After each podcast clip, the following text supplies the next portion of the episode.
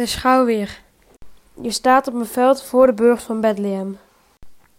Er is een grote chaos aan de hand. Je ziet allemaal mensen wegrennen. Naast je staat een man die een vrouw bij de nek grijpt. Deze vrouw heeft een lichtroze jurk aan. Ze houdt een baby vast die ze afschermt, zodat de man er niet bij kan. Voor deze vrouw ligt een andere vrouw die huilend op de grond ligt. Ze wordt getroost door een andere. Achter je is een grote groep die wegrent. Een stukje voor je zie je een naakte man die een baby aan het vermoorden is. De baby schreeuwt het uit van de pijn. Hij is niet de eerste. Naast hem liggen al dode baby's en hij zal snel volgen. Een paar meter daar links van zijn twee naakte mannen aan het vechten met een groep burgers uit Bethlehem. Iets dichterbij, rechts, zit een groepje vrouwen die om een naakte man heen staan.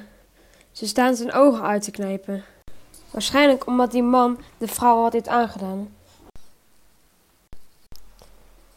Je vraagt je af, wat gebeurt er nu allemaal? Je staat midden in de kindermoord van Bethlehem. Ik kan me best voorstellen dat jullie helemaal niet weten wat de kindermoord van Bethlehem is. Het gaat erom koning Herodes, die heeft gehoord dat er een nieuwe koning der Joden is geboren. En hij wil niet van de troon af worden gestoten.